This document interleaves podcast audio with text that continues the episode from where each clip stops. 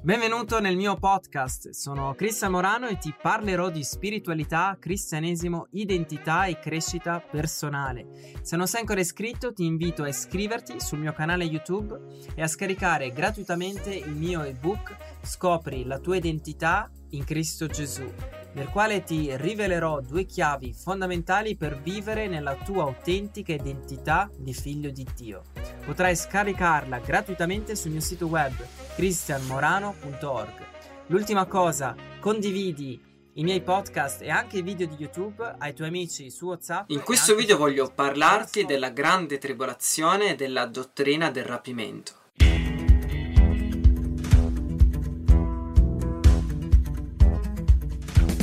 Se sei un cristiano nato di nuovo ed evangelico, conoscerai sicuramente la dottrina del, del, rapimento, ma anche la mentalità della grande tribolazione, nel quale che ci avviciniamo alla fine del mondo e ci sarà la grande tribolazione con la venuta dell'anticristo e la Chiesa sarà rapita e, e tanti misteri. Ma ti posso garantire che prima dell'Ottocento questa eh, mentalità non esisteva. Purtroppo è stata storpiata e interpretata male la parola di Dio. Voglio farti una domanda, ma se me e te predichiamo alle folle la, la salvezza, la salvezza che c'è in Gesù Cristo, guariamo i malati, cacciamo i demoni, cosa succede? il regno di Dio avanza e quindi le tenebre indietreggiano. Nel Vangelo di Matteo al capitolo 24 Gesù parla chiaramente di bruttissimi avvenimenti, cioè di falsi profeti, terremoti, piaghe, che l'amore di molti si raffredderà, ma ti posso garantire che questi avvenimenti sono già accaduti.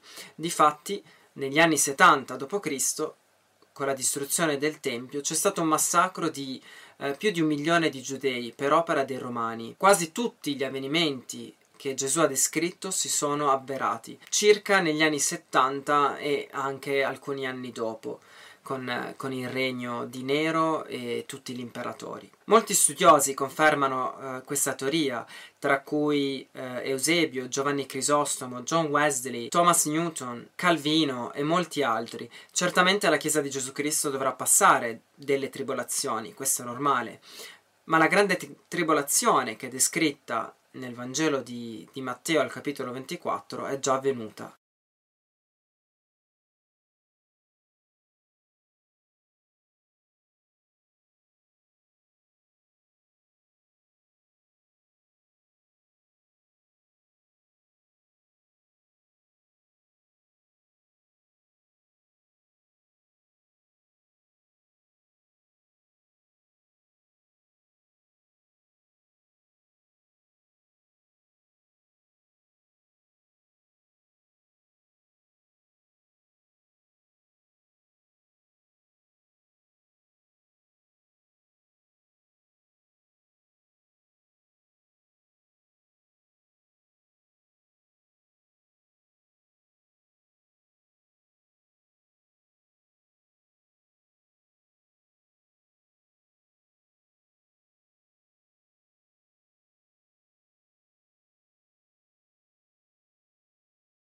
Analizzando questo capitolo possiamo eh, capire che Gesù è stato davvero accurato, nel quale tutte queste profezie si sono avverate. Voglio leggerti cinque punti nel quale ti dimostro che queste profezie sono già venute.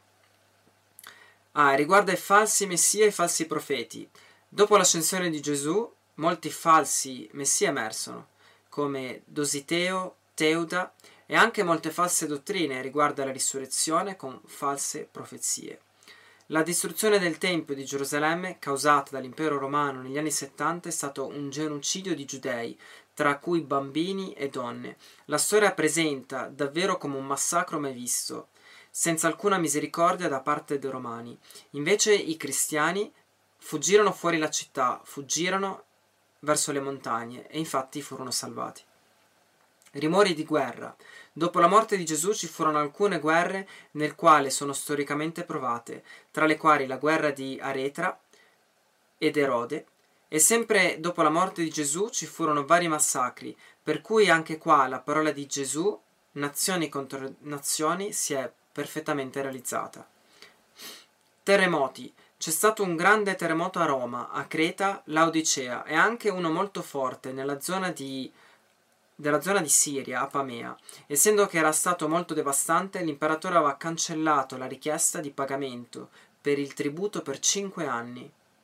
E prima degli anni 70 sono stati registrati storicamente altri terremoti. Carestie e pestilenze sono state storicamente provate, nel quale nel, intorno agli anni 40 molti giudei scapparono addirittura da Seleucia e anche una grave eh, pestilenza a Roma intorno all'anno eh, 65.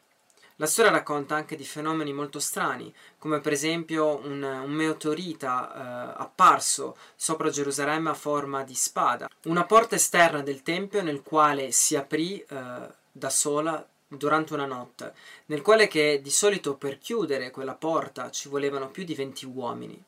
Quindi ci furono molti segni nel quale sono, sono stati descritti da Gesù e di fatto i cristiani di quel tempo furono salvati perché fuggirono sui monti come Gesù aveva comandato. Nel cuore di Dio la legge mosaica era terminata con la morte e risurrezione di Gesù instaurando un nuovo patto, il patto della grazia. Ma in realtà a livello umano, per i giudei, non avendo riconosciuto Gesù come, come il Messia, loro continuavano ad offrire sacrifici ma in realtà non aveva alcun valore cuore, nel cuore di Dio.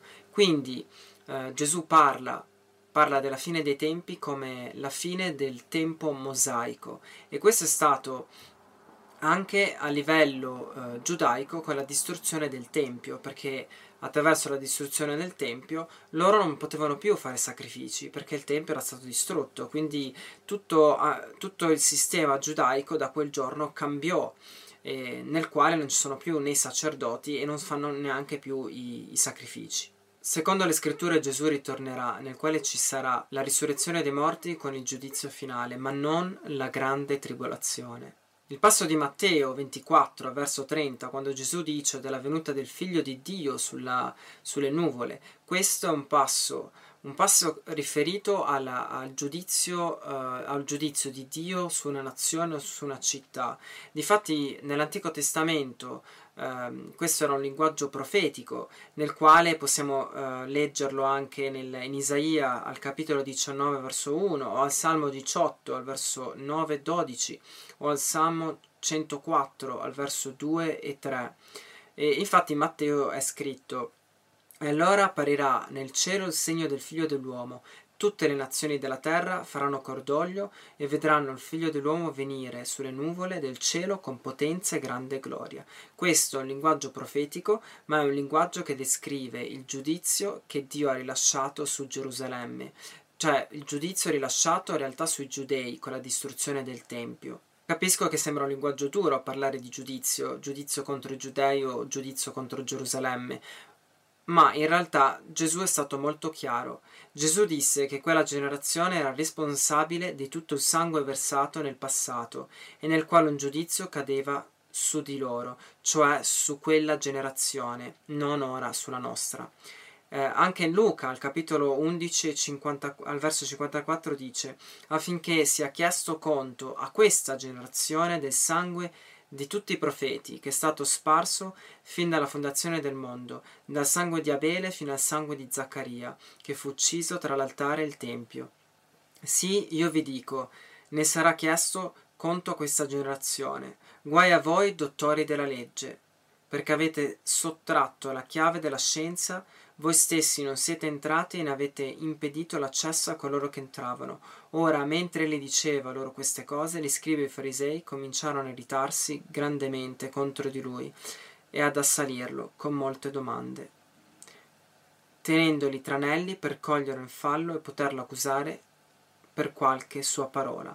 Altri versi biblici confermano questo studio, puoi trovarli in Marco al capitolo 8, 38, Luca al capitolo 9, 41, Matteo al capitolo 12, 41 e ci sono anche altri versi, comunque li, li, metto nell'articolo. Quindi voglio concludere che la grande tribolazione, la fine dei tempi che Gesù ha descritto nel capitolo 24, ma anche in altri passi, era proprio il tempo eh, intorno agli anni 70, con la distruzione del Tempio, nel quale è stata una transizione definitiva dal, dal vecchio patto a, al nuovo patto della grazia, nel quale i giudei, non, non avendo riconosciuto Gesù come Messia, eh, loro continuavano ancora a fare sacrifici, ma nel quale non avevano nessun valore. Quindi con la distruzione del Tempio anche il loro sistema sacerdotale e il loro sistema di fare sacrifici eh, completamente crollò, cambiò.